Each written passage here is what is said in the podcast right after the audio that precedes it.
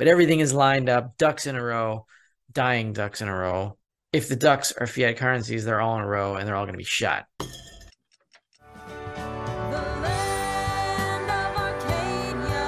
Well, hello there, my friends. Rafi here from the Endgame Investor with this week's Silver Report for Arcadia Economics. This week, silver sits at the 50 week, 200 week, and 15 year support resistance.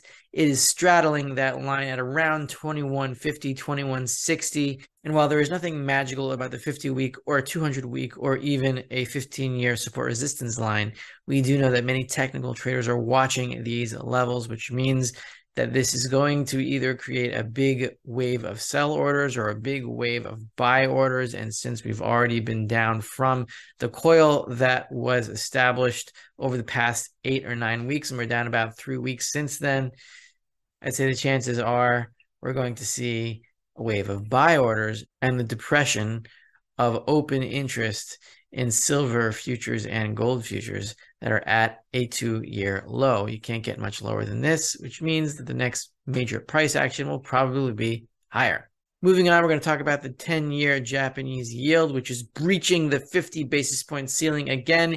And once again, the Bank of Japan has embarked on more emergency bond buying. This will not stop until the Bank of Japan fails.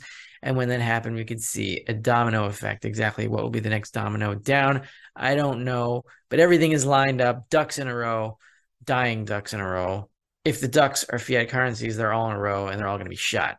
The COT reports, the commitment of traders reports in gold and silver and all commodities have been out since January 23rd for about a month, which reminds me of certain health statistics that are not being published anymore in certain European countries. You know, that has nothing to do with anything. Palladium is two business days to delivery, and we have 2,383 contracts open and only about 500 contracts available, and 38% of the world's palladium supply comes from Russia. So watch what happens in palladium as a possible signal as to what Russia's intentions are in the next phase of its war with Ukraine. And speaking of Russia's war with Ukraine or Ukraine's war with Russia, depending on how you want to look at it, today's Silver Report is brought to you by Fortuna Silver Mines, and while there is no new news since last week, I want to show you guys two charts from this stock, Fortuna Silver Mines, symbol FSM.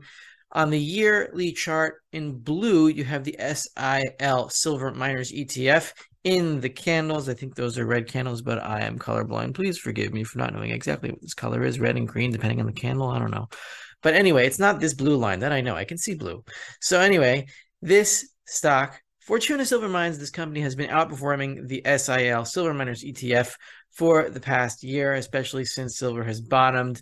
Uh, it is down 7.63% on the year, whereas the Silver Miners ETF, which is a collection of a whole bunch of silver miners across the investment spectrum, is down about 23%. Now, if you go out all the way to a maximum chart,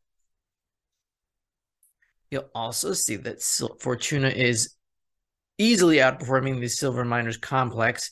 Uh, it is up 63% since what is it, 2007? I know that is like a very, very long time period. I want to show you how this chart performs overall versus the rest of the silver miners complex. And though it is more volatile up and down as any single silver miner would tend to be over a collection of them, it does outperform over the short term and the long term. And that is the point I wanted to try to make here. Any case, on with today's silver report. First of all, where we are on the silver price action, we are converging on not only the 15 year resistance going all the way back to March 2008. That chart you can't see here. I showed it to you last week. Now we are coming in on the 50 week and the 200 week moving average of silver.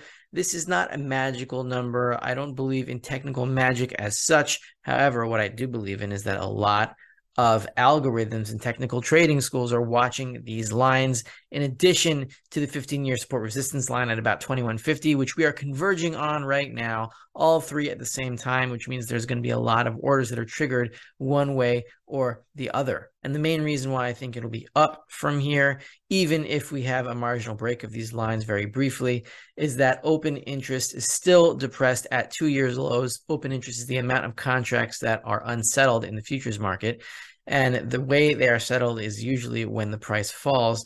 Chances are we won't get substantially below this two year low in open interest. And so I expect the price to pivot higher from here in short order. I want to spend a minute on the Japanese situation in Japanese bond yields. And Japanese bonds are a very sensitive point for the global fiat monetary system because Japan is the most indebted country in the world relative to the size of its economy.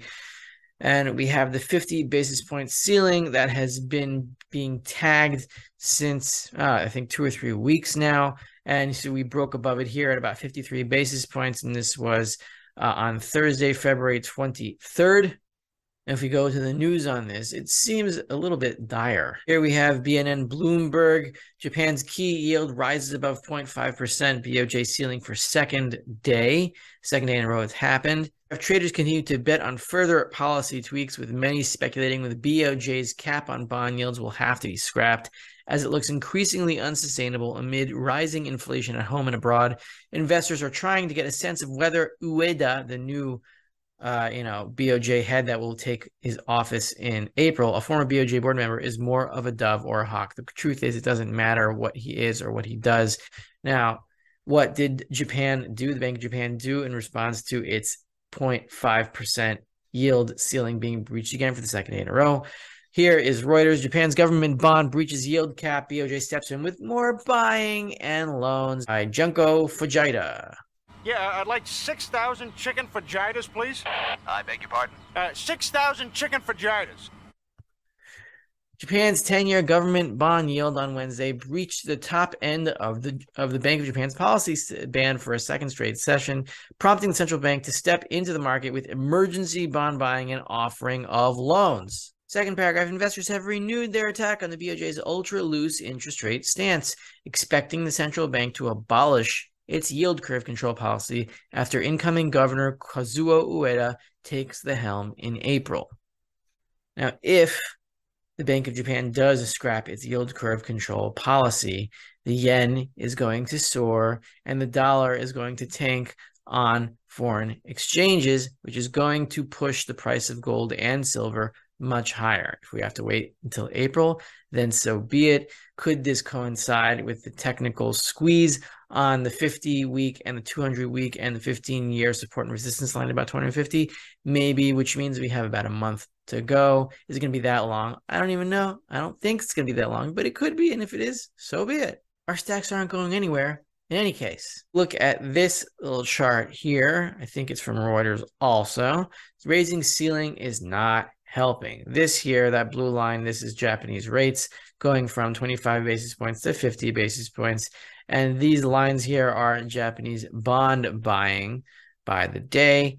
And it, the idea of pushing this blue line up was so that you'd have to minimize, you could minimize the daily bond buying exercises that the BOJ has been embarked upon. But clearly that hasn't helped. Uh, the bond buying has persisted and reached a new high here in January and continues in February. These are more emergency bond buying exercises, and they will not stop until this yield curve control policy is completely scrapped. Moving to Russia and what looks like them contemplating a policy of clearing trade based on gold. Could moving to a gold currency coincide with any escalation of its war efforts on Ukraine? It's possible. We'll see what happens. Meanwhile, this is an article written by Sergei Glazyev and Dmitry Mityaev, high up in the economic leadership of the Russian government. Golden Ruble 3.0. These two paragraphs are really key here, and it shows the Russian understanding that they cannot escape the dollar unless they go to physical gold itself. Here he says Russia's transition in relations with friendly countries and trade in national currencies is the right tactical decision, but not a strategic one. So basically, using other currencies other than the dollar is a tactical decision, but not a strategic one, meaning it won't change anything long term. How, why, they understand. If pricing continues in dollars on Western exchanges, trade flows are insured by British companies, and there is no real decoupling from the Western distorting mirror derivative pricing schemes. Right. So even if you use other currencies that are not the dollar, you are still not escaping the dollar because those other currencies are backed by the dollar themselves. In the face of unprecedented sanctions pressure, he continues, Russia's task is not to learn to play by the crooked rules of the West, but to build transparent, mutually beneficial rules of the game with friendly countries to create their own pricing systems, exchange trading, and investment. And gold can be a unique tool in the fight against Western sanctions. Fixing the price of oil and gold at the level of two barrels for one gram will increase the price of gold in dollars by two times calculated the strategist of Credit Suisse, Zoltan Pozsar. So you got these Russian economic advisors quoting Zoltan Pozsar of Credit Suisse, a bank which is on the verge or already collapsing, but that's a different story. And so we see here that Russia is indeed contemplating moving to a gold currency. And while governments and central banks can move to gold, when that happens, the public, of course, will move to what?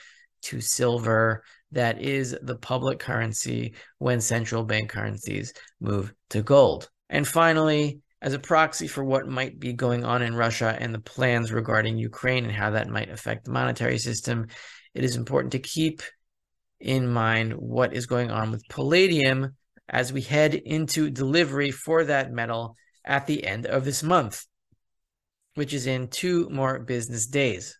This is the mine production of palladium worldwide in 2021 by country. Russia has 74 tons of a total, I think, of 206 or 207 or something. I added it all together a few minutes ago, but we'll save from doing that on screen. I think it's about 38% of all palladium production comes from Russia. So if we see big deliveries of palladium on the delivery day in two business days from now, that would mean that these traders or these holders of those warrants are expecting supply disruptions from Russia, possibly because they will be escalating their war efforts against Ukraine, which will worsen economic sanctions and put the palladium supply at risk. This is speculation on my part.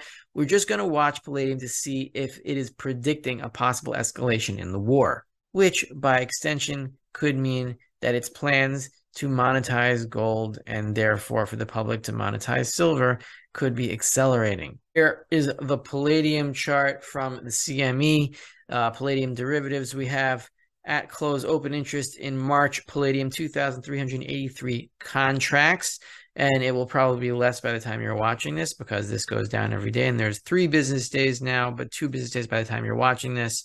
There is only about 550 contracts worth of palladium, all supply available on the COMEX so if that gets depleted this month because of a possible escalation in the war between Russia and Ukraine, then things could be ratcheting up.